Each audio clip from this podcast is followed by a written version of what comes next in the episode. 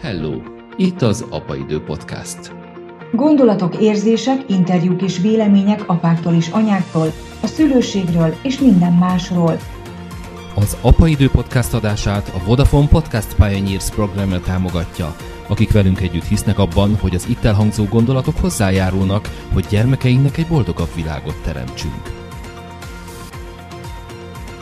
Iratkozz fel a YouTube csatornánkra, és kövessd az Instagramon az Apaidő oldalt. Itt az Apaidő Podcast. Kertész András vagyok egy kis ovisnak, meg egy, e, egy kezdő sulisnak, igenis kell ez a kiszámíthatóság, hogy tudja, hogy adott napon melyik szülője viszi, és melyik szülője megy érte. Úgy élik meg a szülők, hogyha nincs ott a gyermek mellett minden egyes pillanatában, akkor ő bukik meg. Részt vegyünk a gyermekeink életében, és abban a fontos pillanatban is legyünk ott, amikor éppen iskolába megy. Hiába nagyon okos, hiába nagyon tehetséges az a kisgyerek, mégis jobbat tesz neki, hogyha még egy évet az oviban maradhat. Mi magunk szülőként is megérjünk, és a gyermekünket is hagyjuk beérni. Lesz elég ideje tanulni. Nagy szeretettel köszöntöm az Apaidő Podcast mai adásában Varga Bajkai Otíliát, pszichológust, és Szécsi Juditot, gyermek- és ifjúsági klinikai szakpszichológust, akikkel arról beszélgetünk, hogy milyen lesz idén az iskolakezdés. Ez újra és újra téma, és újra és újra érdekes téma, hiszen mi szülők előbb-utóbb eljutunk oda, hogy gyermekeinket vagy a bölcsödébe kell beszoktatnunk, vagy az óvodába kell beszoktatnunk, vagy általános iskolába, középiskolába kell vinnünk, és ilyenkor az első nap az iskolában az nem csak a gyerekeknek nehéz, hanem a nekünk szülőknek is egy komoly kihívás. És ez nem múlik el. Nem tudom, hogy ki mit gondol erről, de én azt látom, hogy azért ez újra és újra évről évre kihívásokat rejteget magában, mert nem mindegy, hogy 6, 7 vagy 8 éves egy gyerek, nem mindegy, hogy milyen intézményt kezd, stb. stb. Ráadásul van az iskola kezdésnek egy ilyen rossz szokása, hogy mindig nyár után következik. Amikor az ember jól elengedte magát, és akkor hopp, akkor mehetünk a az iskolába, elkezdhetjük a projektjeinket a munkahelyen, stb. stb. és persze minden egyszerre. Hogy ebben rendet találjunk magunkban, és a gyermekeinknek segítsük az iskolakezdést, a család se forduljon fel fenekestül, ebben segít nekünk ma Otília és Judit. Szia, Otília! Szia, szeretettel köszöntök én is mindenkit. Szia, Judit! Sziasztok, én is köszöntök mindenkit. Nagyon köszönöm, hogy itt vagytok, és együtt lehetünk ma. Az első kérdésem az egy személyes kérdés lenne hozzátok, hogy nektek milyen az iskolakezdés, akár a saját életetekből, akár a családotok életéből hozva példákat. Ti ezt hogyan élitek meg? Én gyakorló anyaként is, két általános iskolás gyermeknek az édesanyjaként is, hát igen, szorongással időnként, aztán átlendülve reménnyel, újabb lehetőséggel, Szóval, hogy ez ilyen vegyes, vegyes érzés mindenképp. Fel kell rá készülni, én azt gondolom, nem csak nekem itt szakemberként is, meg anyaként is, hanem erre fontos odafigyelni.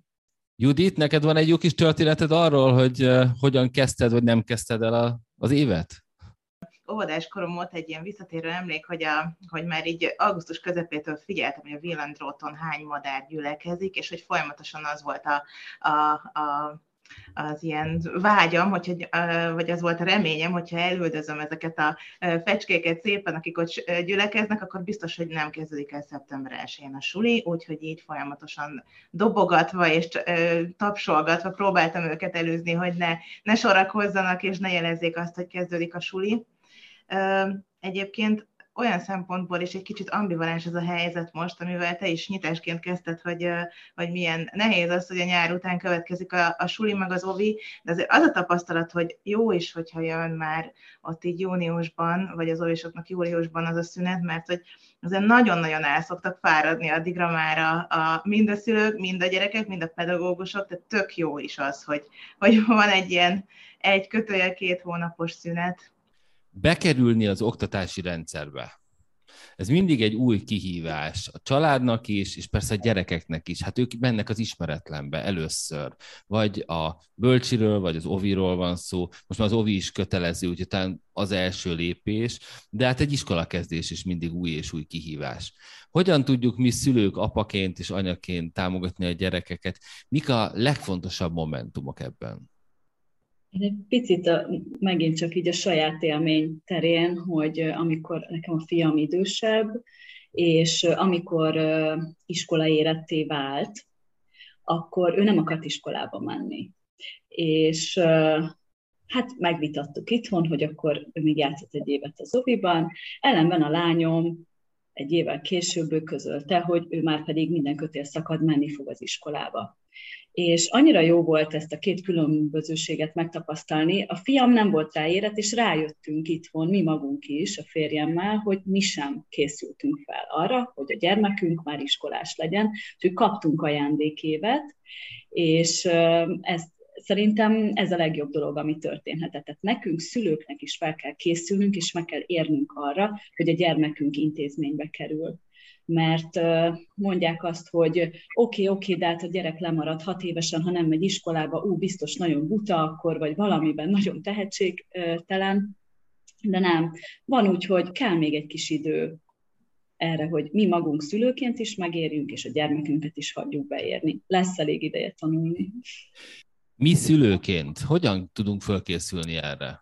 Hát én azt gondolom, hogy utána kell nézni elsősorban mindennek, ami így az iskola, óvoda kezdéssel kapcsolatos. Például ne, ne esünk bele abba a hibába, hogy az utolsó héten kezdünk el utána nézni annak, hogy milyen felszerelés kell, pontosan hány órára kell menni, ki fogod fogadni, hogy jutok be az iskolába. A COVID alatt nagyon-nagyon nehéz az, hogy egy első osztályos gyermeket a szülő bekísérhet egyáltalán a tanterembe. Én megéltem szülőként azt, hogy az első osztályos kisgyermekemet nem kísérhet mehettem be az iskolába, hanem el kellett engednem a kis kezét a kapuban, és a tömeggel együtt jó. De ez csak hozzáállás kérdése, hogy én erre, meg mi erre szülőként fel tudunk előtte készülni. Judit, te mit szoktál mondani az ügyfeleidnek, amikor arról van szó, hogy hát megy a gyerek az iskolába, és segíteni kéne neki valahogy, meg hát magának, hogy fölkészüljön a szülőként az iskola kezdésre? Tudok kapcsolódni Otiliához abban, hogy nagyon gyakran a szülők sem érzik magukat felkészültnek. Ugye a lakóhely szerint mindenkinek hivatalosan van egy úgynevezett körzetes iskolája, ahová mindenképpen be lehet iratni egy, egy gyereket, de hogy nagyon sokszor nem ez történik, hanem, hanem elkezdenek tájékozódni a szülők, megpróbálják a gyerekükhöz leginkább passzoló sulit megtalálni, és hogy, hogy ez, ez szintén nehezítette a COVID, hiszen nagyon sokszor csak valamilyen online kis suli bemutatkozót tudtak megnézni a, a családok, vagy több olyanról is hallottam, hogy maguk az elsősöknek kellett, vagy a szülők segítségével róluk egy ilyen kis bemutatkozó videót készíteni, amivel tudtak egy adott suliba jelentkezni. Tehát, hogy ez egy nehezített pálya volt, de mégis a szülők is, és nyilván a gyerekek is jobban fel tudnak készülni, hogyha meg tudnak ismerkedni a leendő osztályfőnökkel, meg tudják tudják nézni lehetőleg belülről is azt a sulit, ahova majd mennek, de hogyha más nem, akkor legalább kívülről megnézni, hogy milyen az az épület, megnézni, hogy milyen, hogyan, hogyan működnek itt a dolgok, van-e tornaterme, van-e hozzá úszoda, milyen az udvara, tehát hogy így, akár így a, a fizikai környezettel ismerkedvén is lehet felkészülni, és azért az a talán kicsit közhely, az, az valóban igaz, hogy, hogy nem is iskolát, hanem elsősorban tanítónénit választanak a kis elsősöknek. Tehát nagyon fontos az, hogy, hogy hogyan tud passzolni az az adott tanítónéni a, a, a gyerekhez. És, és aztán nyilván az sem mindegy, hogy milyen az az osztályközösség. Azért általánosságban elmondható az, hogy a kisebb létszámú osztályok azért kedvezőbbek egy kis elsős számára, mint az ilyen hatalmas. Vannak olyan iskolák, ahol 25-30 fővel indul egy első osztályt, el lehet képzelni, hogy az milyen nehéz olyankor organizálni. Sok fontos témát említettél, felhoztál, de például engem ami mindig megszólít újra és újra, az az, hogy tulajdonképpen keressük ezeket a fantasztikus, izgalmas dolgokat, hogy mi az, ahogy föl kell készülni az iskolára, és a válasz összességében nagyon triviális, tehát hogy az ismeretlentől félünk, nem? Tehát a, a gyerekek is, mi is. Nem tudjuk, hogy mi várod, hogy, hogy milyen lesz, és hogy minden, amit meg tudunk tenni annak érdekében, ahogy Judit, te mondtad, hogy menjünk el az iskolába, nézzük meg, nézegessük, kiránduljunk el arra. Az egyik, a másik, amit Otília mondott, hogy beszélgessünk róla, képzeljük el, milyen forgatókönyvek lehetnek, ott mik lehetnek, azokat hogyan tudjuk kezelni, ezek mind-mind csökkentik a félelmeinket az ismeretlentől, és hát tulajdonképpen szülőként ez egyik fontos feladat, azt hiszem, mind az iskola kezdés tekintetében, amikor először megy, mind egyébként évről évre is, hogy, hogy hogy átsegítsük egy ilyen átmeneti időszakon a gyermekeinket. Az én kisfiam most megy, most már nagycsoportos lesz, úristen, nagycsoportos lesz, és a, és a harmadik, az azt jelenti, hogy harmadik éve jár az oviba, és most is újra és újra el kell menni, és amikor arra megyünk, és benézünk, és ő maga bekukucskált a múltkor odaszaladt, hogy mi van az udvaron, alszik-e még az ovi, vagy már kezd ébredezni. Szerintem ez nagyon fontos.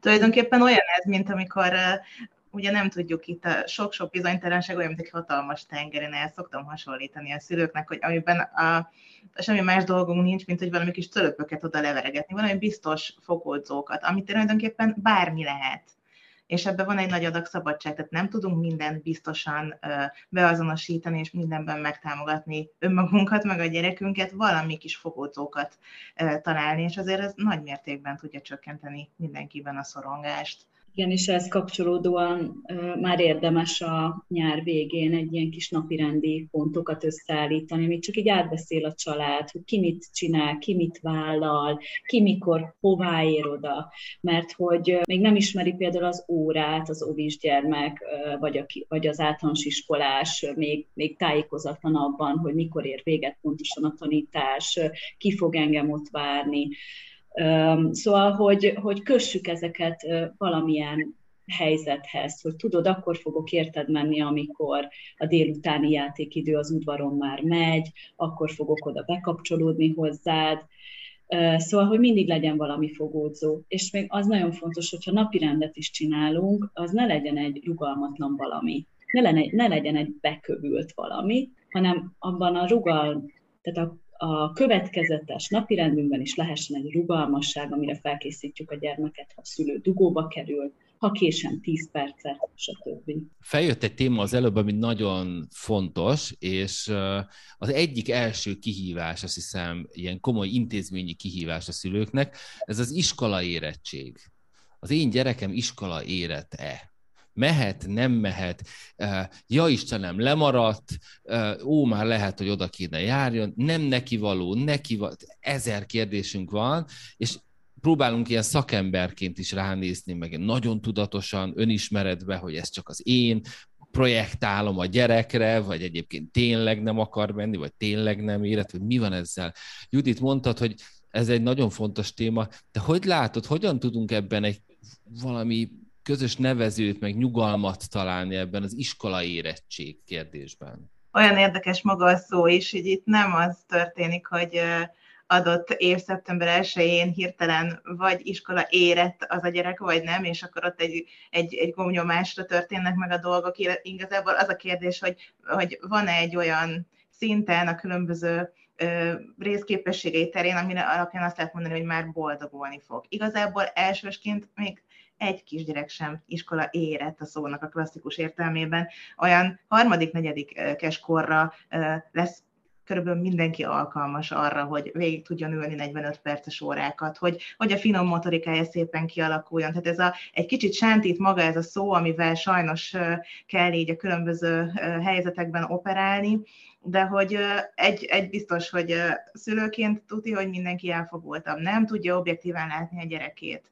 Sokszor a, különböző vizsgálatokon, majd arra is mindjárt kitérek, hogy, hogy mik zajlanak. A különböző vizsgálatokon is szokták kérni a szülők, hogy tök jó lenne, hogyha támogatólag ott lehetnének a szobában, hogy, hogy nyitva maradhat az ajtó, és akkor a folyosóról támogatják a gyereküket. Az, az igazság, hogy ez a, ez a lehető legrosszabb, ami történhet, mert általában ilyenkor sokkal gyengébben teljesítenek a, a tesztekben a, a kicsik, mint hogyha ott vannak a szülők. Summa summarum, ugye első körben az óvodákban az óvodapedagógusok, illetve az óvodapszichológusok a különböző szűrésekkel meg tudják állapítani, hogy az egyes készségek, képességek terén hol vannak, a, hol tartanak a, a gyerekek, de hogyha felmerül a, az a kérdés, hogy, hogy valóban iskola érett-e egy gyerek, akkor a pedagógiai szakszolgálatokba be lehet adni egy kérvényt, és akkor az alapján egy vizsgálatot lehet igényelni. Ebbe ott írja, segíts kérlek, hogy a legújabb évről évre változik ennek a szabályozása. Én tavaly évben csináltam legutoljára ilyen vizsgálatokat, így ott írja az, aki jobban update a témában, hogy a jelenlegi szabályozások hogy vannak, és az nem biztos, hogy így lesznek jövőre is. A jelenlegi szabályozás idén, 2020 kettes tanévre. Ugye tavaly az volt, hogy beadta, beadták a szülők, feltöltötték ezt a kérelmet, majd el, pozitívan elbírálták. A mostani iskolérettségi vizsgálatok úgy zajlottak, hogy már nem bírálták el pozitívan, igyekeztek minél több gyermeket bejuttatni a pedagógiai szakszolgálathoz, hogy legyen egy vizsgálat, tényleges vizsgálat erre, mert tényleg nagyon sok szülő kérvényezte, hogy maradhasson a gyermeke, hiszen szeptember, tehát augusztus 31-én betölti a hatodik életévét a gyermekünk, szeptember 1-én már kell, hogy menjen iskolába, ami azért van, aki meglépi, van az iskolai érettség az nem csak egy kognitív érettség, az iskolai érettség az egy érzelmi érettség is, tehát ezt nem, nem szabad külön választani. Volt olyan gyermek, aki öt és fél évesen kérték a szülők, úgy hozták el, hogy ők iskolába szeretnék vinni, és képzeljétek el, ezt is kérvényezni kell. Tehát nem vihetem öt és fél évesen a gyermekemet be az iskolába. És nagyon ügyes volt a kisgyerek, nagyon tényleg a kognitív intelligenciája kimagasló volt, készségei terén is, Viszont annyira szorongott, és annyira nagy volt benne a teljesítmény szorongás, hogy egyszerűen megbénult tőle. És mit támogatunk mi szakemberként? Úgyhogy közösen gondolkodva a szülőkkel és nagy megkönnyebbülésünkre végül maradhatott még egy évet játszani az oviban. Tehát akkor az új szabályozások szerint az nem csak érvényezni, kérvényt az oktatási hivatal, hogyha elutasítja, akkor a pedagógiai szakszolgálatban történik egy vizsgálat. Akkor, akkor megkapjuk a felkérést arra, hogy kiket kell megvizsgálni, illetve most már nem javasolhatják sem a gyógypedagógusok, sem a fejlesztő pedagógusok azt, hogy maradjon még egy évet, tehát kizárólag az oktatási hivatal és a pedagógiai szakszolgálat feladatkörébe tartozik, illetve szeptember 1-től már, aki szakértői vizsgálaton vesz részt, ugye nyilatkozhatunk arról, hogy elkezdje, javasoljuk-e még a plusz egy óvodai nevelést, vagy sem. És hogy ez milyen nehéz egy kicsit így emögé látva, ugye, hogy akár egy mondjuk éppen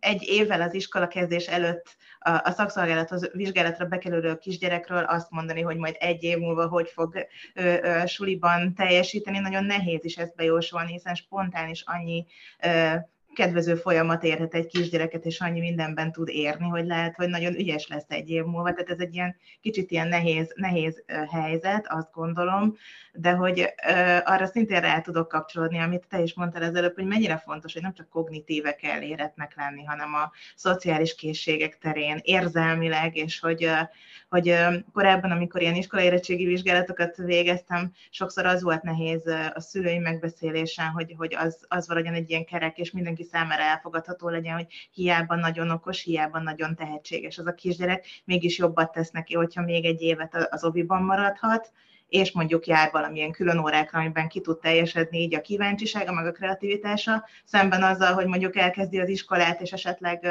a teljesítményszorongás miatt bármi más tünetképzés lesz, mondjuk hasfájós lesz, vagy fejfájós, vagy valamilyen, valamilyen dolog történik vele. Szakemberként szeretem javasolni, hogyha marad plusz egy évet, hogy óvisuriba menjenek. És az egy köztes megoldás, és nagyon szokták szeretni. Én most azt látom, főleg így a fővárosban és a nagyvárosban élő családok gyermekeinél, ahol tényleg van egy teljesítményorientáltabb szemlélet, hogy az óvisulit nagyon is el tudják fogadni, és rá is tud épülni most már erre egy egész iparág. Úgyhogy ez egy szerencsés megoldás lehet. És hogy milyen nehéz ebben megtalálni az egyensúlyt, hogy ne sok legyen az ovis külön óra, hanem mhm. mondjuk megtalálni azt a balanszot, hogy én azért minden mellett nagyon szoktam kérni a szülőket, hogy nagyon sok szabad idő, szabad játék, kintrohangálás legyen, a, a gyere legyen lehetősége egy kisgyereknek, és hogy, és hogy mellette azért megtalálni azt az egy-egy külön órát, ami valóban leköti egy kicsit, hogyha már az apukákhoz is visszakapcsolódunk, akkor ezekben a szabadidős, rohangálós tevékenységekben, például az apukákkal való fáramászás, akár egy sziklamászás, tehát vagy ezek a falmászó lehetőségek, ahová elvihet, elmehetnek közös programot megélni, akár egy Balatonon lévő szapozás, amit közösen csinálnak. Tehát ez mind-mind olyan fejlesztő, és olyan, tehát ahogy az apával is az érzelmi és a fizikai közelség is jelen van közben, az apa úgymond egy olyan világba viszi ki a gyermekét, ahol teljesíteni kell, és hát vannak veszélyhelyzetek, amiben mégis biztonságban élheti meg magát, úgyhogy ha ezeket a helyzeteket meg tudják teremteni az édesapák is, akár két-három naponta a gyermeküknek egy órára, szerintem felér egy fejlesztő foglalkozással. Szóval azt mondod, hogy az édesapáknak abban nagyon nagy szerepe van, hogy kicsit a komfortzónán kívülre vigyék a gyereket, és ott, ott mozgassák, de közben biztonságot adjanak neki, megteremtsék a, a háttérbiztonságot, de hogy az édesapák, a férfiak bevállalósabbak általában, mint az édesanyák? Igen, igen, és nem. Tehát az édesanyák szoktak ülni a parton, és jaj, Istenem, hogy beleessen a vízbe, nem tud úszni rendesen. Az édesapa pedig oda nyúl, és kikapja a vízből a gyermeket, és mondja, semmi baj, ülj vissza. Gyere áll ide elém. Beszélgettünk arról már a mai adásban, hogy mennyire fontos a felkészülés, és egy fél szóval említettünk azt is, hogy hát nem elég, ha anya készül fel, hanem a apának és a többieknek is fel kell készülni. Miért kell erről beszélni, hogy a külön, hogy az édesapáknak is részt kéne ebben venni?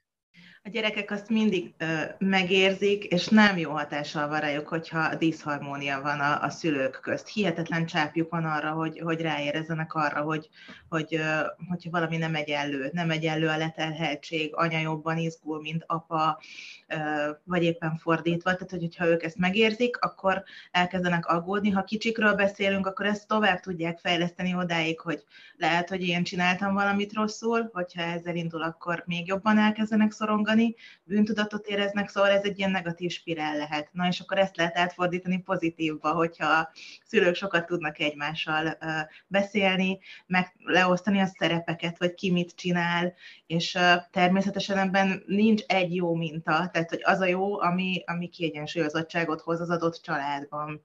Én ehhez még úgy tudnék kapcsolódni, hogy most én azt tapasztalom a szakmám során, a hivatásom során, hogy nagyon leterhelté váltak az édesapák, tehát inkább családfenntartó szerepben szerepet kell magukra ölteni, és az anyuka az, aki otthon tud maradni az utolsó héten még a gyermekekkel, most is csütörtökön fog kezdődni az iskola, szeptember 1 csütörtöki napra esik, tehát mit kezdünk hétfőtől csütörtökig a gyermekünkkel, már nem irathatjuk be egy újabb táborba, nem biztos, hogy van nagyszülő, kire bízzuk rá.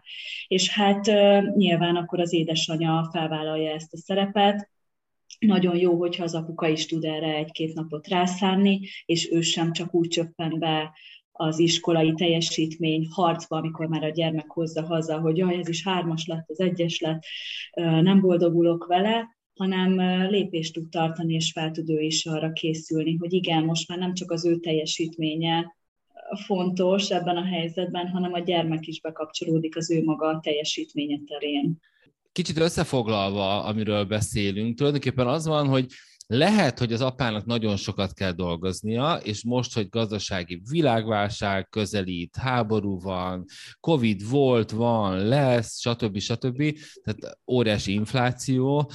Jelzem, a rizs is most már pont 100%-kal többe kerül, mint a tegnap vettem, mint ezelőtt. Tehát nem tudom, hol van 13%-os infláció, nem a, a kiskereskedelmi boltokban, ahol mi vásárolunk. Zárójel bezárva. Szóval nagyon sok pénzt kell keressünk, egyre többet és többet, pont mondjuk száz százalékkal kéne többet, hogy ugyanannyit vásároljunk, mint, mint mondjuk fél évvel ezelőtt, de ezzel együtt, a mégis, ami nagyon fontos, és tényleg a jövő szempontjából, a családunk szempontjából, és én azt hiszem apaként így a lelkünk szempontjából is nagyon fontos, hogy részt vegyünk a gyermekeink életében, és abban a fontos pillanatban is legyünk ott, amikor éppen iskolába megy, és ez minden évben eljön egyébként. Én nem hiszem, nehezebb az, amikor először megy, de hogy minden évben fontos, minden évben egy picit szorongás a gyerekeknek, hogy akkor most változás van, hosszú hónapok után vissza kell menni.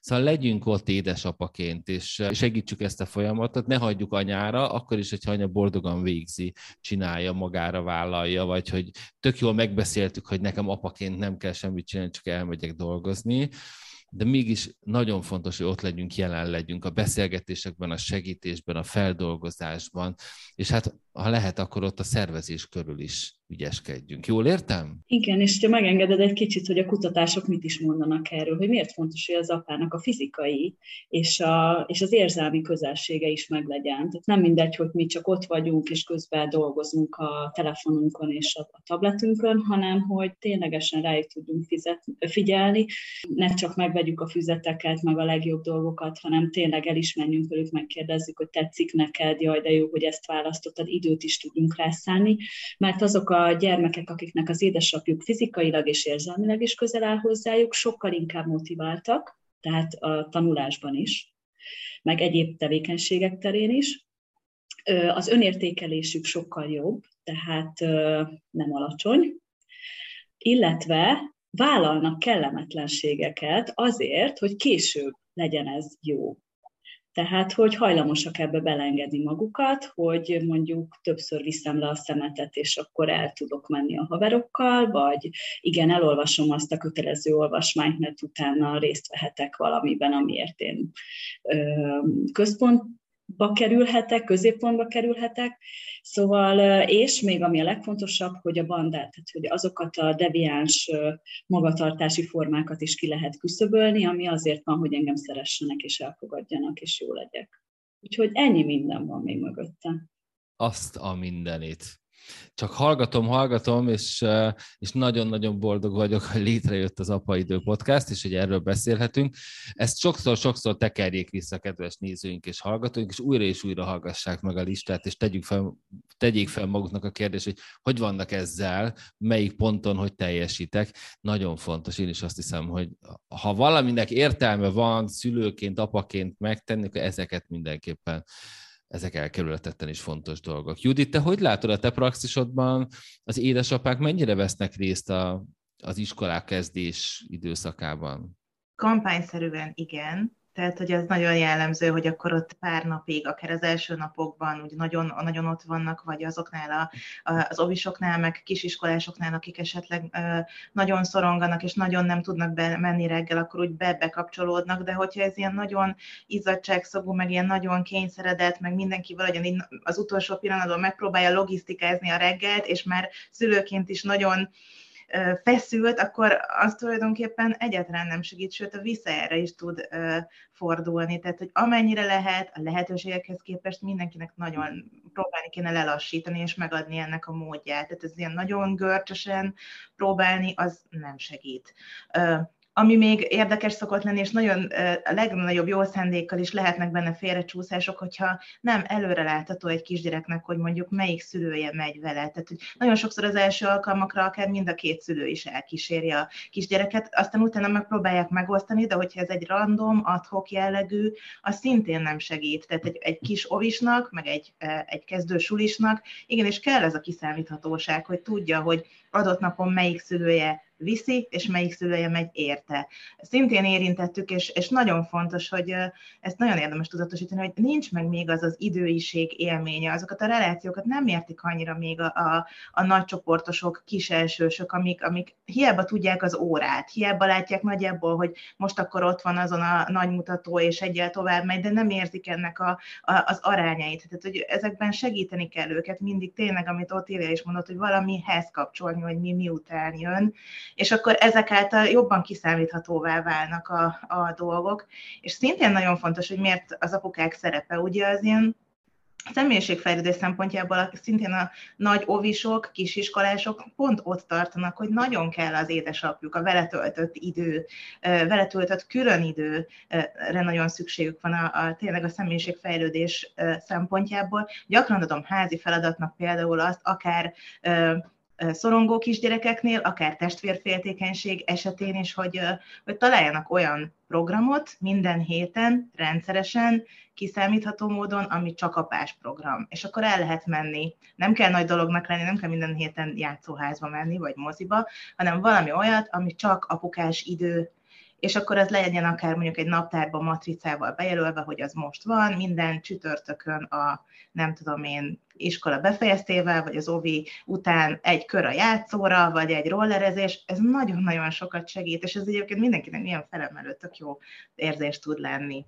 Egy közbevetés azoknak, akik esetleg nem hallottak még róla, hogy nagyon jó tervező gyerekeknek ilyen napi rend tervezők vannak, kis hűtőmágneses, meg kis táblázatos, meg rajzolós, meg mindenfélék, amikkel ők kisi ábrákkal, ikonokkal meg tudják érteni, hogy például egy napban mi miután fog következni ami nagyon fontos nekik. Nekem egy nagy élmény egyébként az, amikor elkezdtem tanulni ezt a gyereknyelvet. Ugye ez egy gyereknyelv tulajdonképpen, nem mondtad, hogy holnap után, mert hát ő van a jelen, meg, a, meg esetleg még az előbb, meg a, hát a holnap meg már a, meg a két óra múlva az már, az már nincsen. Hát hogy, hogy magyarázod el, hogy mi miután fog következni? Szerintem ez egy ilyen egy nagyon érdekes és egy jó játék is kommunikáció szempontból is, hogy hogyan tudod érzékeltetni vele, hogy mi lesz a nap tempója. Mi most például az én kisfiamnak most lesz a születésnapja, és szerintem az összes apaidő podcast néző tudja, mert az előző adásban is a születésnapjára beszéltünk, hát készülünk egy hónapja, ugye? Tehát mit jelent, hogy egy hónap? Meg itt jelent, hogy két hónap? Meg most négy éves, meg öt éves, az egyel több, vagy tegnap még négy volt, most már öt. Mikor lesz a születésnapi buli, születésnap mikor van, a buli mikor van, azok hogy függnek össze, mikor jön az ajándék. Tehát, hogy akkor most beszéljünk a lényegről.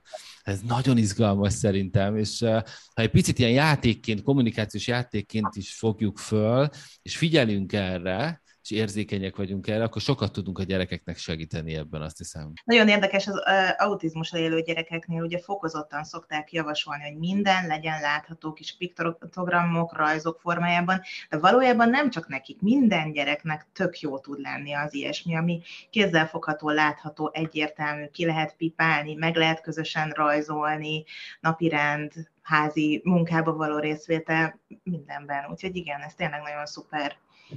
Beszéljünk a tanulásról. Ki tanul a gyerekkel, és miért tanul ő a gyerekkel, és kell-e mindenkinek tanulni a gyerekkel, és milyen tárgyakat kiknek kell tanulni a gyerekkel, egyáltalán kell tanulni a gyerekkel?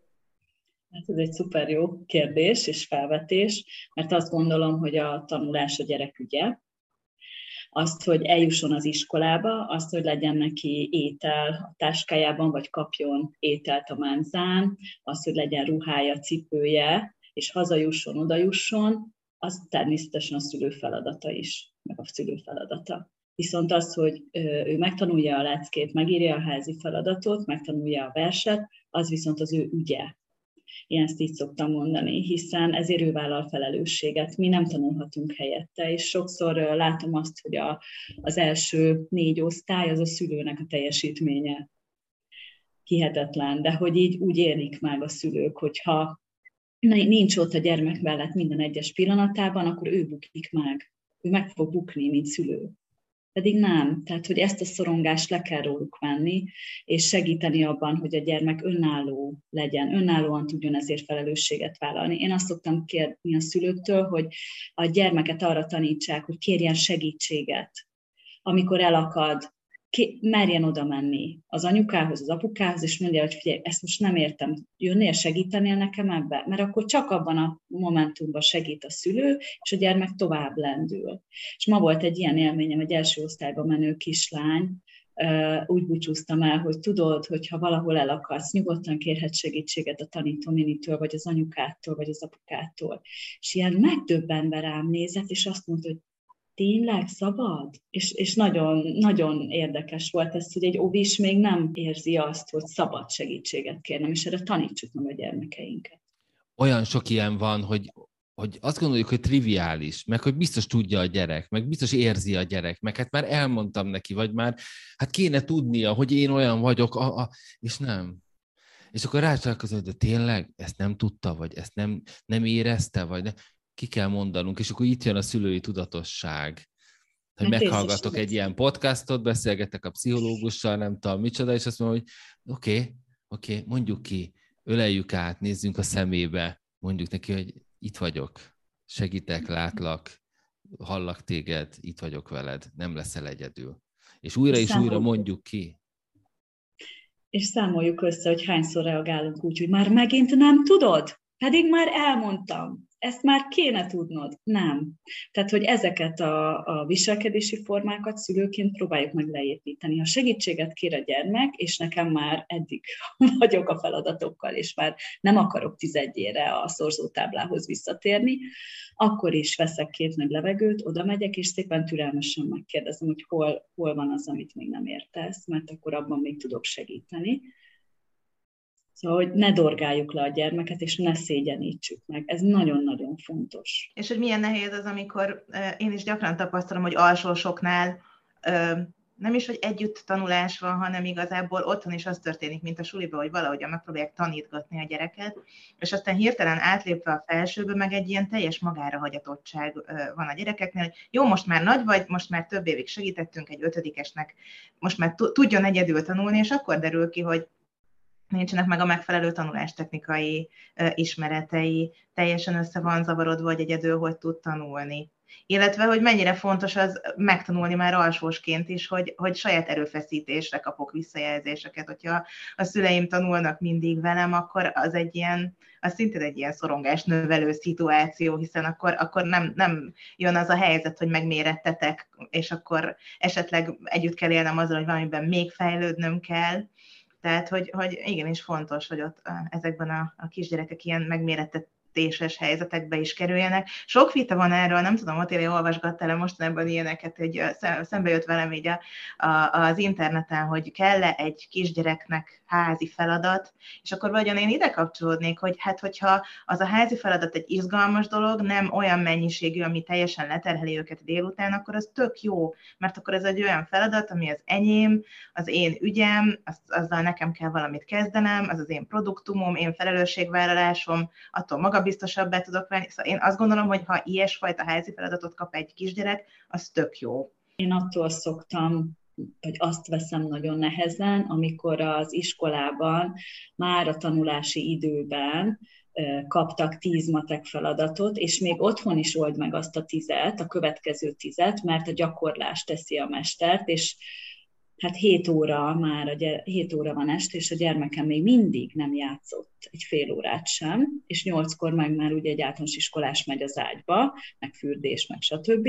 Szóval, hogy ne terheljük túl a gyermekeinket, mert gondoljunk bele, hogy mi is 8 óra munka után, hogy érezzük magunkat. A gyermekeink is ott vannak azért fél, van, hogy fél nyolctól, hét fél nyolctól, fél ötig, ötig az iskolában. Szóval hova, hova terheljük még őket, és elveszük azt a felemelő érzést, hogy jó a világban lenni, jó játszani, jó ott is alkotni, mert már egy nyolc éves gyerek nem, tehát nem azt fogja játszani, hogy lóg a anyuka nyakán, hanem akár ha Minecraftozik, abban is mennyi minden tanul és ügyesedik. Két nagyon fontos témát is említettünk, és mind a kettőre hadd reagáljak nagyon röviden. Az egyik ez a túlterhelés. Szóval hogy ez számomra teljesen nonsens és értetetlen, hogy, hogy a magyar oktatási rendszer, és lehet, hogy a külföldiek is ilyenek, most nem, nem, nem a magyarokat szidom, de hogy, hogy egyszerűen az nonsens, hogy egy, egy tényleg 6-7-8-10 éves gyerek, de egy 14 éves gyerek is, 6-7 órát van iskolában, dolgozik, koncentrál, dolgozatot ír, megmérettetik, szorong, nem tudom, kicsúfolják, összebarátkozik, szerelmes, ezt nem tudom, aktívan érzi, hazamegy, és még négy órát otthon még koncentráltan dolgozik, és akkor utána azt mondják neki, hogy figyelj, akkor most fürdés, mert holnap iskola. De most képzeld el ugyanezt mondjuk a munkahelyen, hogyha ugyanezt csinálnák, amit egyébként persze jó, mondhatjuk magunkról, mint ilyen áldozati szülők, hogy hát ugye mi is ezt csináljuk, 8 órát dolgozunk, hazamegyünk, aztán még lenyomjuk az otthoni munkát, mosogatunk, főzünk, vasalunk, izét, gyereket altatunk, este 10 órakor van vége, érted a napnak, és másnap kezdődik előre, de azért ez egy kicsit más szituáció. A gyerekek szempontjából ugye egyféle dolgot nagyon-nagyon koncentráltan folyamatosan egész nap kell tolni. Szóval ez nonsens. És hogyha ha más oktatási rendszerben van, más hangulatban zajlik az oktatás, hogyha projektszemlélet van, hogyha az egyik játékos, a másik mozgásos, a harmadik nem tudom. Ugye a felnőtt oktatásban, amiben mondjuk én is a, a Learning and Developmentben, hogy dolgozom, a tréningekben, a workshopokban, a coachingban, az e-learningben, a, a gamificationben, a nem tudom, tehát annyiféle tanulási mód van, hogy őrület. Na most hát azért ez egy, egy, ez egy átlagos magyar általános iskolában ez a sokféle tanulási mód azért ez finoman szóval nem, nem jelenik meg, minden óra 45 perc, mindig kicsöngetnek, mindig bejönnek a tanárok, és mindig koncentrálni kell. Tisztelet a kivételnek, és imádjuk a tanárokat, és minden, minden elismerésünk, és legyen háromszor annyi a fizetésük holnaptól, de hogy azért itt nagyon komoly, nagyon komoly problémák vannak, azt hiszem ezzel kapcsolatban, túlterhelés szempontjából. A másik pedig, ami nekem egyébként egy ilyen nagyon saját élményem is, az az, hogy nem tanítják meg a gyerekeket tanulni. És én például, akár milyen végzettségeim vannak, meg dolgozom, akár milyen ilyen szituációkban, én például nem tudom megtanítani egy gyerekeket tanulni, nem tudom, hogy kell megtanítani egy gyereket tanulni.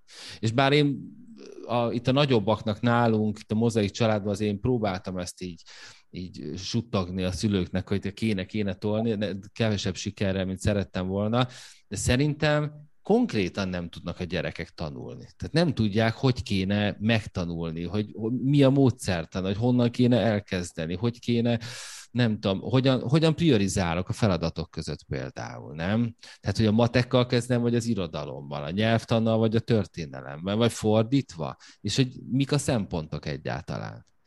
Tehát erről szülőként sem nagyon beszélgetünk a gyerekekkel szerintem, mondhatom általánosságban, meg hogy a tanulás módszertana az meg teljes, teljes sötétség, és, és ez magamból indulok ki, hozzáteszem, biztos sok szülő nagyon-nagyon tudja, hogy kell.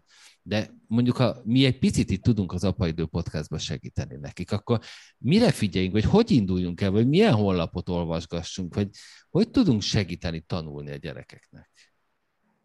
Most a kedvencem az ötös térő tanulási ötletek. Én ezt nagyon szeretem, szuper ötletek vannak benne, nemrég adták ki ezt a könyvet, én ezt szoktam ajánlani, én magam is most szakvizsga előtt állok, néha fel is lapozom, hogyha már így sok a, sok a szakirodalom, hogy ugyan már hát ha csemegézek belőle egy jó kis ötletet, és mindig találok, és ezt tanítom a gyermekeimnek is, és látom, hogy tudják, hogy hogy kell a laptopot használni, hogy kell információt szerezni róla, a könyveket hogy kell használni, hogy kell könyvtárba járni, tehát ezt mind-mind meg kell, hogy tanítsuk szülőként nekem egy nagyon-nagyon, és a mai napig ide beégett nagyon rossz élmény, amikor negyedik osztályos voltam általános iskolában, és azt mondta egy nagyon szuper matek tanárom, aki éppen versenyre akart vinni, hogy jó, jó, de hát tanulni azt nem tudsz. És nem értettem azt, hogy nekem most ebben mi az én felelősségem, és hol az én, hol vesztem el, és ki fogja meg, mert az, hogy hogyan tanuljak, ki tanítja meg ezt nekem? Na, na de áruld el nekünk, ki tanította meg neked? Hát én magam, dacból, Ugye? Senki. aztán senki nem tanította Aha. meg. Én jöttem rá az egyetem alatt, és annyira elkezdtem élvezni, hogy most már a harmadik diplomámért küzdöm, tehát szeretek tanulni, tehát volt, volt annyi erő, de hogy ezt meg kell tanítani a gyermekeinknek, hogy, a, hogy, hogy szeressenek tanulni, hogy a tudás mi, hogy lehet összeszedni, és milyen jó érzés az, hogy a tudás van, és az, az csak az övé. Ez egy fantasztikus dolog, mert a tudás senki nem veheti el tőlünk. Judit, te ugye nagyon sok kamasszal dolgozol. A kamaszok hogy élik meg ezt a, nem, a tanulni nem tudást? Most hirtelen nagyon sok minden eszembe jutott ennek a témának a kapcsán egyrészt elképesztően. Hogyha azt gondolom, hogy az a korosztály, aki a vállalhatatlan módon le van terhelve, tehát a középiskolások a napi nulladik órákkal, plusz nyolcadik órával, utána edzésekkel, nyelvvizsgára készülés, előrehozott érettségik, egy kicsi magánélet, kicsi szerelem mellé, néha hétvégén egy kis háziból, szóval, hogy ilyen tényleg vállalhatatlanul el tudnak fáradni, és az is biztos, hogy a legtöbbjüknek nincs birtokában az, hogy milyen tanulástechnikai módszerek vannak, érdemes tájékozódni, és ebben szoktam is így a, a terápiák folyamán segíteni, hogy mik azok a helyek, akár több pedagógiai szakszolgálat is indít tanulástechnikai tréninget, meg, meg több helyütt a városban vannak ilyen helyek, ahol hétről hétre tanulják a különböző módszereket a fiatalok. A másik viszont, ami szintén nagyon gyakori, hogy, hogy a, a kedv azért nem jön meg a tanuláshoz, mert ott búvik valamiféle tanulási nehézség diagnózis, ami, ami nincs beazonosítva. Tehát, hogy itt azért nagyon fontos az, hogy ismerjék a pedagógusok is a, az osztályban levő diákokat, meg a szülők is vegyék észre, hogy mik azok a dolgok, amik, amik esetleg nehézséget jelentenek. Hogy sokszor a motiválatlanságnak a hátterében nem az van, hogy, hogy lusta meg dacolós az adott fiatal, hanem tényleg nehézséget jelent neki valami, mondjuk szövegértés, vagy valamilyen matematikai területeken vannak nehézségek, tehát hogy hogy ezeket érdemes figyelni, nagyon sokszor a jó kognitív képességű gyerekek tök jól kompenzálják, és mondjuk nagyon elfáradnak, vagy, vagy, vagy, vagy nagyon sokszor mondjuk azt mondják, hogy figyelj, csak azt érzem, hogy lapátolom az energiát, de hogy, hogy mégis mindig csak négyesre sikerül valami, pedig úgy érzem, hogy belefeszültem, tehát hogy mindig van ennek valami jelzése, ilyenkor fontos, hogy ott legyen egy pedagógus, vagy a szülő, aki azt mondja, hogy aha, akkor nézzük csak meg, és ugyancsak, ahogyan az iskola érettségnél kezdtük, ugyancsak csak az adott kerületi pedagógiai szakszolgálatnál lehet kérni vizsgálatot, amiben meg tudják állapítani, hogy van-e van egy olyan terület, vagy több terület, ami még esetleg fejlesztésre szorul. Akár az érettségére, felvételikre vonatkozóan, és egy csomó fajta könnyítést vagy segítséget kaphatnak azok a fiatalok, akiknél valami, valami megállapításra kerül. Nagyon sokszor találkozom azzal, hogy a 16 éves fiatal bejön, és azt mondja, hogy ő tiszta kudarc, tehát öngyilkos akar lenni, mert hogy látja, hogy a, a barátnőjének, hogy megy a matek, milyen jól teljesít, van már nyelvvizsgája, és hogy ő egyszerűen képtelen leülni, és mintha összefolynának a betűk a szemei előtt és akkor jövünk rá, hogy milyen komoly figyelemzavarral küzd, amit eddig nagyon jól kompenzált, de most már olyan sok kudarc ért, hogy az önértékelése is annyira lecsökkent, hogy már nincs remény, remény reménytelenné vált, meg akar halni. És ha van neve annak, amivel ő küzd, és erről ő nem tehet, és a család sem tehet róla, akkor lehet már segíteni, el lehet indulni az úton. Úgyhogy én mindenkit szeretnék megkérni arra, hogy, hogy figyeljünk tényleg egymásra, figyeljünk oda, és kérjünk segítséget. A mai Apaidő podcastnak az a célja, hogy segítsük a szülőket, apákat és anyákat abban, hogy elinduljanak a, az iskola kezdés rögös útján segítség saját magukat, és persze a gyerekeket ebben. És az iskola kezdésbe beleértjük a bölcsi kezdést és az ovi kezdést is, aminek külön neve van, úgy hívjuk beszoktatás, amikor először megy a gyerek bölcsibe és oviba. Mi itt a feladata anyának, apának, szülőknek és gyerekeknek? Sose felejtem el az első napunkat az oviban. Ez egy nagyon izgalmas és, és kihívásokkal teli élmény, hiszen mindenkinek ez egy újdonság, és sokszor van, amikor, te, tehát hogyha bölcsibe is kerül a gyermek, illetve oviba is, ha első intézményes időszakát éli meg a család, akkor az szorongató, hiszen a gyermekünk, akikre eddig mi vigyáztunk, kizárólag mi vállaltunk érte felelősséget, most kiadjuk a kezünkből akár egész napra. És olyan, mintha szívünket tépnék ki, és hogyha a gyermekünk panaszkodik, vagy sír, vagy látjuk, hogy nem jól érzi magát, akkor ott akarunk lenni, meg akarjuk menteni, és ez nagyon nehéz és ezt hogy tudjuk, ebből hogy tudunk kikeveredni szülőként, hogy tud bekapcsolódni az óvónéni, a dajkanéni, a, a gondozónéni, aki, aki leveszi vállunkról azt a terhet, hogy ne csak mi küzdjünk ott, hanem ők is segítenek, és nagyon jók, és biztonságot adnak a gyermekünknek. Szerintem nagyon fontos, hogy ne húzzuk el ezt a végtelenségig és hogy az anyuka is azt megélni, hogy ezek a szorongások, ezek honnan jönnek. Akár neki is vannak ezzel rossz tapasztalatai, vajon, hogy, hogy ő hogy vált el az anyukájától. És azt sem szabad elfelejteni, hogy amikor nagyon elhúzódik egy beszoktatás, akkor lehet-e a hátra mögött valamilyen egyéb idegrendszeri fejlődési zavar, nehézség. Például az autizmus spektrum zavarnál szoktuk azt tapasztalni, hogy valahogy nem sikerül az a beszoktatás és ekkor érdemes szintén segítséget kérni.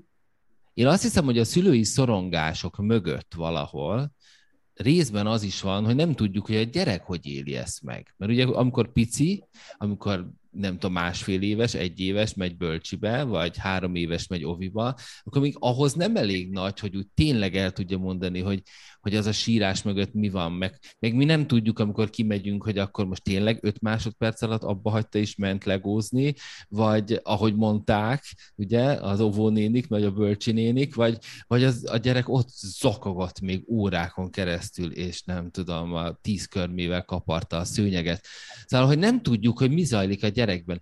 Ti pszichológusok tudtok nekünk segíteni abban, hogy ezt megértsük, hogy mi zajlik egy gyerekben? A szeparáció. Tehát az, hogy, hogy külön vagyok attól, akivel eddig egy voltam.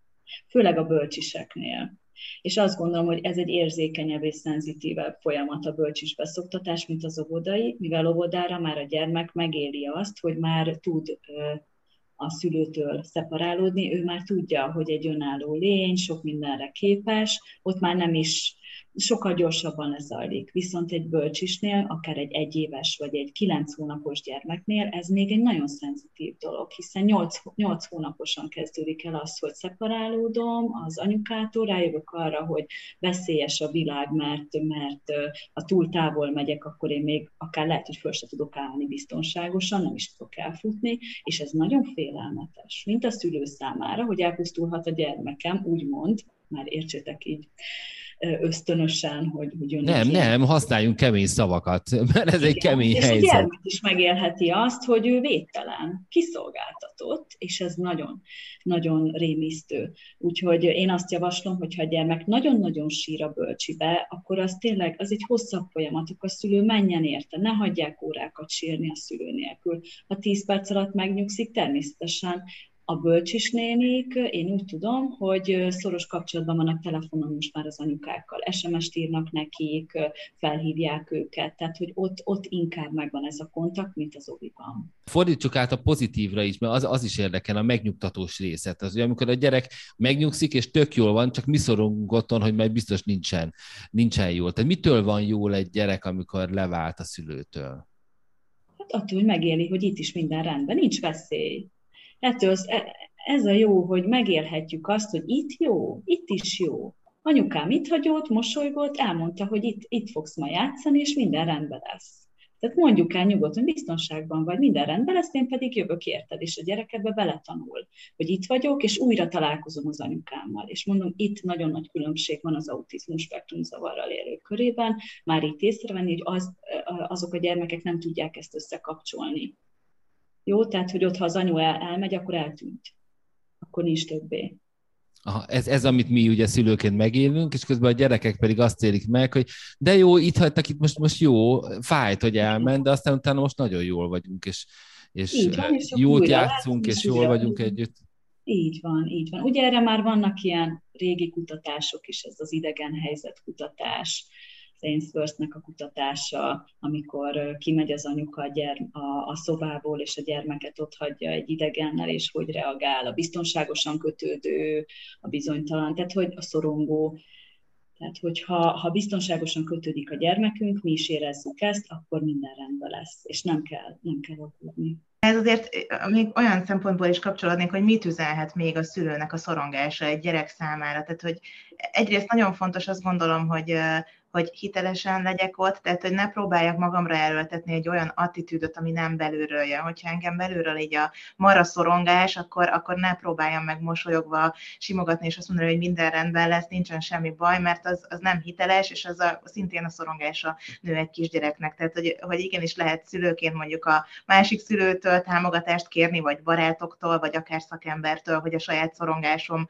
oldódjon, és tudjak magabiztosan jelen lenni. Hogyha szülőként szorongok, akkor annak olyan üzenete is lehet, hogy én nem bízok abban a néniben, akinek ott hagyom a gyerekemet, vagy azt érezteti a kisgyerek, hogy anya nem bízik az óvónéniben esetleg, vagy abban a helyzetben, ez is szorongató, tehát hogyha tudok mosolyogva két jó szót mondani, hogy tudom, hogy tök jó lesz itt az oviban, akkor azzal ilyen szempontból is sokat tudok segíteni egy kisgyereknek, és bizony, hát azért hogyha megvan az a feedback az óvónéniktől, hogy tök jó, a gyerekem már 10 perc után végan játszott, vagy nyitott a többiek felé, akkor egy pár nap után meg lehet nyugodni, de hogyha ez elhúzódó dolog, akkor tényleg érdemes szakemberhez fordulni, hiszen amit Otília is mondott, hogy meg kell nézni például azt, hogy milyen kötődési stílusa van -e, annak a kisgyereknek, van-e valamilyen kötődési zavar kialakulóban, e, ebben is nagyon sok minden megsegítést lehet adni szakemberként. Nagyon érdekes az is, hogy, hogy egy nagyon erősen, szeparációsan szorongó kisgyerek is tud nagyon hasonló tüneteket produkálni, mint például egy autizmussal élő kisgyerek. Tehát, hogy nagyon-nagyon informatív ez a, ez a ez a helyzet, ez az ilyen első valódi komoly szeparációs helyzet, és hogy itt, itt, itt tényleg érdemes nagyon résen lenni. Szintén segítség lehet, ami nem ovis helyzet, hanem mondjuk otthon este, hogy nagyon szeretek ilyenkor mesékkel dolgozni, hogy este ott az altatás körüli időszakban valahogy így a, a meséket bevonni, és hogy nem is kell feltétlenül előre megírt mese, lehet fejből is valamit update az adott családi helyzetre mesélni, abban meg tudnak jelenni érzések, tök jól lehet így elaboráltan feldolgozni azokat az élményeket, érzéseket, amik egy kisgyerekben benne vannak. Szóval, hogy ezzel is nagy mértékben lehet segíteni, hogy a következő napokban ott az elválás időszaka, meg a külön töltött időszak az itt könnyebb legyen. A mai Apaidő podcastban számos olyan témát érintettük, ami nagyon aktuális, hiszen iskolakezdés van, és nagyon forró is, mert hogy vannak benne komoly buktatók. De amiről még nem beszéltünk, az a szénszünet. Régen így hívták, most úgy fogják hívni, hogy gázszünet, vagy háborús szünet, vagy nem tudom, van háborús infláció, akkor háborús szünet is lehet tulajdonképpen. Szóval, hogy várhatóan visszatér az online oktatás, és ott van nekünk kapcsolódásunk ehhez, hogyha én jól hallottam, és hát láttam is a gyermekeknél, hogy ezt kellően utálta mindenki. Pedig hát nagyon kényelmesnek hangzik tulajdonképpen, de szerintem a gyerekek is aztán szépen lassan rájöttek, hogy egyrészt egyedül vagyok, hiányoznak a barátaim, másrészt azért az iskolában egy csomó minden szociális szempontból is történik, ami egyébként otthon nem történik. Ráadásul folyamatosan figyelik a szülők, hogy akkor most tényleg tanulok-e, odafigyelek, vagy nem figyelek oda, vagy mi van. Tehát kicsit túl nagy a kontroll is, de vagyok zárva egész nap. És aztán utána, majd később rájönnek a gyerekek, hogy azért itt az is gond, hogy a teljesítmény, a tudás, meg a megragadt információk tekintetében vannak komoly problémák, és akkor amikor eljön az évvégi dolgozat, meg az érettségi, meg az ilyenek, akkor kiderül, hogy hát az annyira nem volt jó buli két évig, másfél évig, akár meddig is online oktatásban lenni. Én hiszek az online oktatásban, és nagyon szeretem, de a felnőttek tekintetében elsősorban. A kérdésem az, hogy ti gyermekekkel foglalkozó pszichológusokként hogy látjátok? Egyrészt mennyire szeretnének a gyerekek visszatérni online oktatásba, másrészt hogyan lehet őket felkészíteni, ha mégis muszáj ez?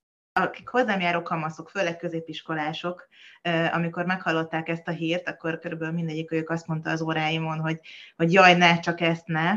Elkezdtek újra azon aggódni, hogy oké, oké, hogy az elején ez nagyon buli volt még 2020-ban, vagy talán még a 21-es évben is néhol, de hogy úristen, mi lesz akkor az érettségivel, mi lesz, hogyha vissza kell menni. Mindenki pontosan tudja, hogy nem igazán tanult azokban a hónapokban, amikor, amikor otthon volt, és az én tapasztalataim szerint pedig egyébként is lelkileg nem jó hatással volt a fiatalokra ez az ilyen végeláthatatlan otthonlét, így így az időstruktúrálása szempontjából, szóval nem igazán örülnek neki.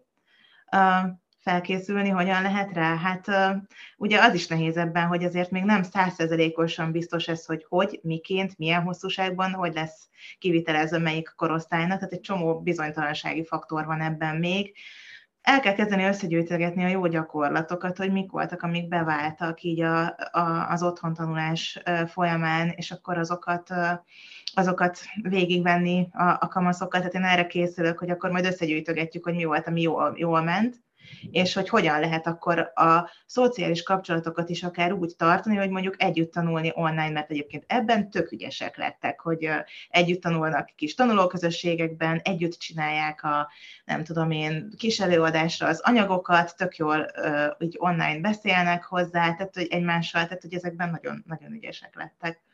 Otília, neked mik a tapasztalataid? Hát vannak negatívak és pozitívak is. Az első találkozás az online oktatással azt szerintem mindenkit kicsit traumatikusan ért, hiszen nem voltunk rá felkészülve, és nem tudtuk, hogy milyen erőforrásaink vannak ebben a helyzetben. Tehát sokszor gép sem volt otthon, valaki az okostelefonjáról próbált egy egész napot lemenedzselni.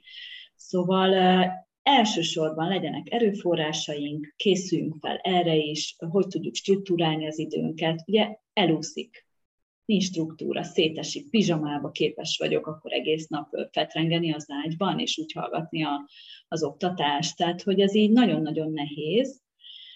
Viszont ha felkészülünk rá, és tudjuk, hogy kitől tudunk segítséget kérni, Kit tudunk esetleg, ha mondjuk arra kényszerülünk, hogy nem csak a kamasz, de az még az otthon nem maradható, egyedül nem maradható gyermekhez, tudunk-e valakit szerezni, aki egy kicsit kontrollálja, segít a technikai részében. Ezek mind-mind a szülőknek ö, ö, nagy terhet vehetnek le a válláról, illetve biztonság, biztonságosabbá teszi a gyerekeknek is a tanulást, hiszen van egy kontroll hogy mondjuk a nagyi hozza az ebédet, és megkérdezi, hogy hol tartasz. Azt mondhatjuk, hogy most már azért tartunk ott, van annyi tapasztalatunk, hogy tulajdonképpen, hogyha kicsit odafigyelünk, akkor föl tudunk készülni az online oktatásra, és a mi szülőknek is a saját életünket, és a gyerekek életét is könnyebbé tudjuk tenni, hogyha olyan struktúrát állítunk fel közösen, az eddigi tapasztalatokra építve, ami, ami élhetőbbé,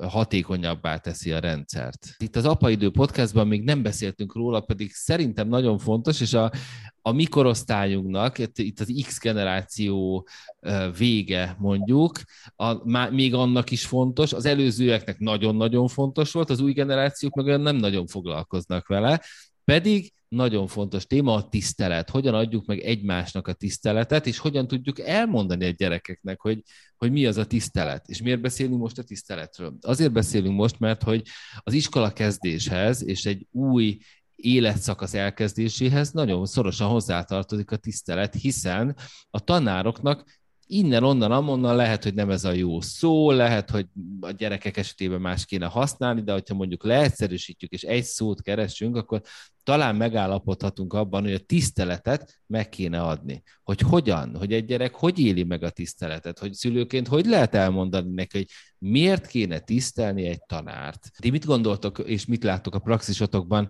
hogy van ez a tisztelet dolog? Hát én sokszor találkozom azzal, hogy úgy de szemtelenek a mai gyerekek, és hogy semmi, semmi tiszteletet nem tanúsítanak a tanárok iránt, és én próbálom erre felkészíteni a szülőket is, hogy ez nem abból adódik, hogy ez a gyermek buta, vagy gonosz, vagy kegyetlen, hanem egyszerűen nem, nem tudja még, hogy hogy kell tiszteletet tanúsítani, és itt a szülőkkel kezd, kezdünk el dolgozni elsőként, hogy ők saját magukat miként tisztelik. Tiszteli a szülő annyira a társát, saját magát, hogy ezt meg tudja mutatni a gyermekének.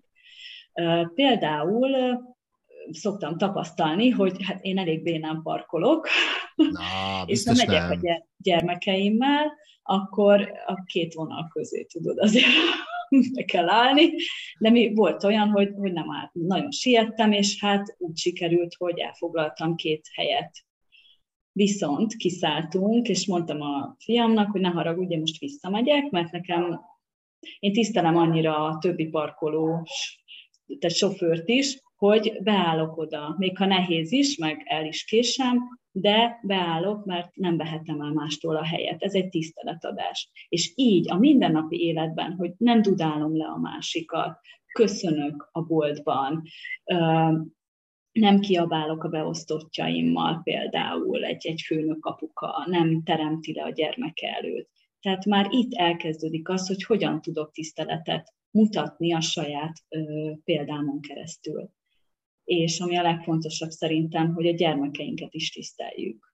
Mert az egy olyan felemelő és fontos érzés számukra, hogy el tudom-e mondani neki, hogy tisztelem, mert az életem része vagy. Tisztelek, tisztellek azért, és nagyon jól esik, hogy az anyukád, az apukád lehetek, és hogy örülök, hogy a fiam vagy, a lányom vagy, hogy ő ezt megélje.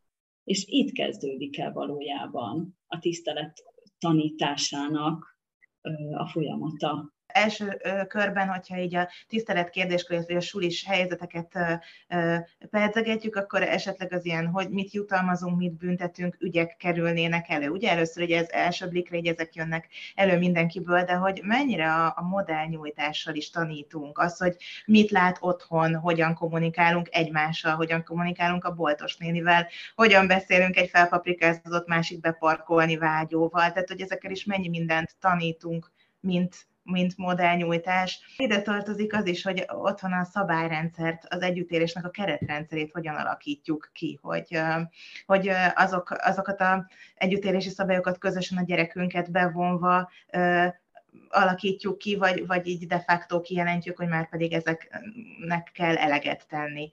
Egyébként akár a YouTube-on is visszakövethető volt egy régi-régi kísérlet, ovisokkal vizsgálták a különböző nevelői attitűdöket, hogy egy autokratikus módon jelenlevő óvónéni, azt hiszem, hogy gyurmából készítettek mindenféle, ez egy szociálpszichológiai kísérlet volt, gyurmából kellett készíteni mindenféle kis játékokat, és különböző hozzáállású óvónénik voltak a, a, a, egy ovis közösségbe, vagy így összeengedve, és akkor azt, azt nézték meg, hogy ki hogy fog viselkedni. Voltak a nagyon autokratikusan nevelő óvónénik, akik kiadták a feladatokat, nem lehetett eltérni, gyártani kellett, hogy az ugyanolyan formájuk is dolgokat. Voltak az ilyen nagyon demokratikusan működő ö, csapatok ö, és óvónénik, és volt az a, ez a leszéfer, ami ilyen teljesen ilyen magára hagyva szinte úgy, úgy alkothattak a gyerekek, hogy ott így ott volt az óvónő, talán még ki is ment közben, hogy teljesen magára hagyta őket, és hogy a konklúzió az volt, hogy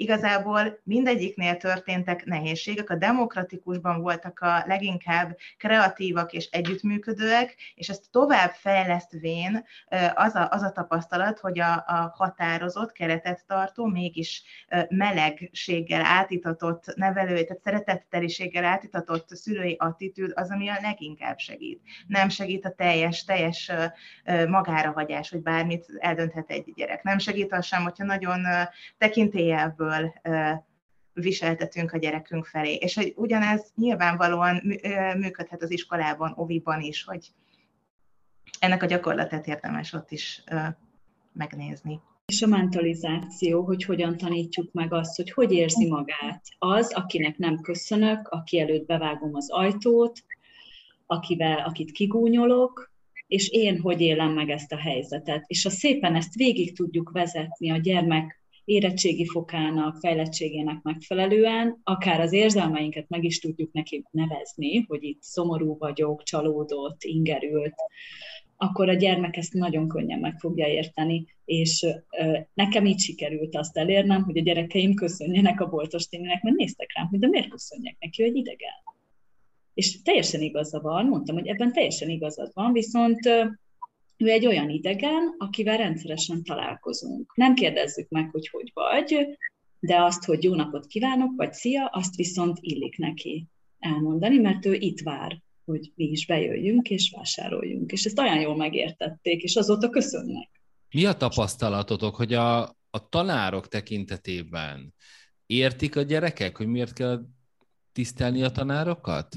Tudják tisztelni a, a, az E, alfa generáció, Y generáció tagjai a tanárokat? Azt gondolom, hogyha értik, a, mit, mi miért történik, értik a mögöttes dolgokat, az egyes tanári döntéseknél, vagy, vagy, vagy, vagy kettővel mögé tudnak látni annak, hogy egy iskolai rendszerben mi miért működik úgy, hogyha egy tanár is képes azt mondani, hogy ebben a helyzetben figyelj, lehet, hogy rosszul döntöttem, vagy, vagy hibáztam, tehát hogyha, hogyha ezek meg tudnak történni, ugye megint visszautalván nem egy ilyen tekintélyelvű attitűddel van jelen egy tanár, akkor, akkor tök jól, igen, akkor ez tök jól tud működni a, a kamaszoknál, és érték, és együtt, együtt tudnak működni. Ami nagyon fontos, hogy, hogy düh, hogyha valaki dühös a tanítónénire, a tanárára, vagy a tanár táplál ellenérzéseket valamiért a gyermekkel szemben, akkor tudunk-e tiszteletet tanúsítani, és ezt hogy tudjuk megtanítani a gyermekeinknek. És itt nagyon fontos, hogy legalább ilyen mondatokat akár a gyermek fejébe ültessünk, hogy attól, hogy nem értek vele egyet, még el kell, hogy fogadjam azt a helyzetet. Együtt működöm, attól függetlenül, hogy elmondhatom, hogy nekem ez nem tetszik, de most ez a feladat, és megyek benne tovább. Ez tud olyan érzelmi váltást hozni, egy olyan enyhülést, hogy ne elkerüléssel, vagy egy elmeneküléssel reagáljon abból a helyzet, helyzetből a, a gyermekünk, és saját magunk se, akár egy, egy vita kapcsán. Svédországi szakemberekkel beszélgetve az, azt szűrtem le tapasztalatként, hogy a svéd szülők miként tisztelik a gyermekeiket, illetve a gyermekek hogy tisztelik meg a, a, a szüleiket. Gyermekpszichiátriai rendelésen zajlott egy ilyen jelenet, amiről hallottam, hogy a szülők megkérdezik és megvárják a gyermeküknek, hogy neked arról a problémáról mi a véleményed. Meghallgatják, és utána azt mondják nekik, hogy látom, te így látod, most megengedett, hogy én is elmondjam, hogy hogy látom. Tehát, hogy engedélyt kérnek egymástól, reflektálnak a másikra, elfogadják, hogy ők úgy látják, és szerintem ezt rá lehet ültetni a, a magyar kultúrára is, hogy igenis hallgassam meg a másikat, kérjek engedélyt. És ide még tartozik az, hogy uh, hogyan tiszteljük a tereinket az otthonainkba. A szülők hogy tisztelik meg a gyermekek terét, kopognak-e a szobába való berontás előtt, vagy nem ez is milyen fontos, milyen érdekes, hogy tulajdonképpen egy családi dinamikában, és hát a, mondjuk így a, a miénkben biztosan, de gondolom azért nem vagyunk egyedül ebben, hogy ami nálunk nehézség, az mindig ez a, ez a fizikailag tisztelni például, hogy bár én például nagyon vigyázok erre, és szerintem azért a, a gyerekek is, az, a, és az édesanyjuk is azért egyre inkább uh, próbálunk már jobban tisztelni, de, de hogy, láttam azt, hogy nehéz volt például gyerekeknek elmagyarázni, miért kopogjanak. Hát otthon van, miért kopogjon, amikor egy csukott ajtón bejön.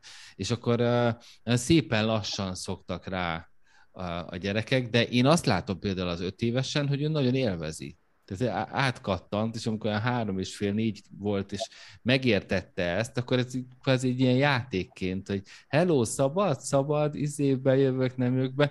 Persze akkor, amikor kedve van, amikor nincs kedve, akkor a meetingem kellős közepén a munkába berongyol. Hála Istennek azért szeretik ezt a műfajt az emberek, amikor egy komoly témánál bejön egy szőkefürtös kisfiú, és a kék szemével beinteget a, a kamerába. De hogy, de hogy tény, hogy ez a tisztelet, meg az egy egymás tereinek a tisztelése, ez egy nagyon fontos téma kellene, hogy legyen, erről se beszélünk eleget, meg hogy hogyan osztjuk föl például a lakást, hogy milyen funkciók vannak, ki melyiket használhatja és mikor, nem? Nem tudom ti, hogy látjátok, de nálunk azért ebből van konfliktus, mondjuk egy nappali az mire való. Így van, és a saját terem mire való, beléphet-e oda a másik? Ha, ha közös szoba van, és van egy saját ágy, ami az enyém, arra ráülhet-e a másik? És akkor itt jön majd a telefon, a kütyük elvétele, ha a gyermek kap telefont. Az az övé.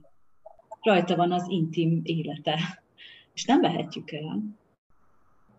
Ah, Judit, mit mondanak a kamaszaid? Elvehetjük a telefonjukat?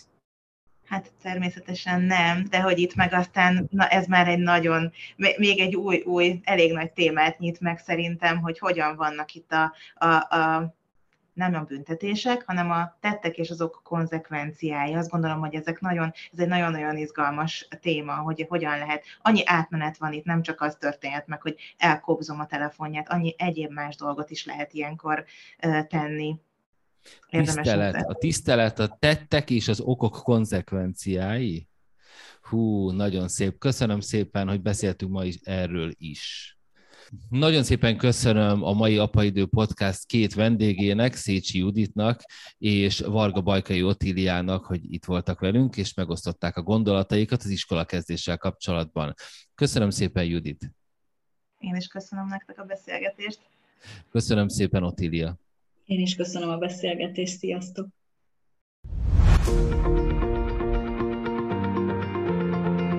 Az apaidő nem jöhetett volna létre az anyák, az apák, a gyerekek és a támogatók nélkül.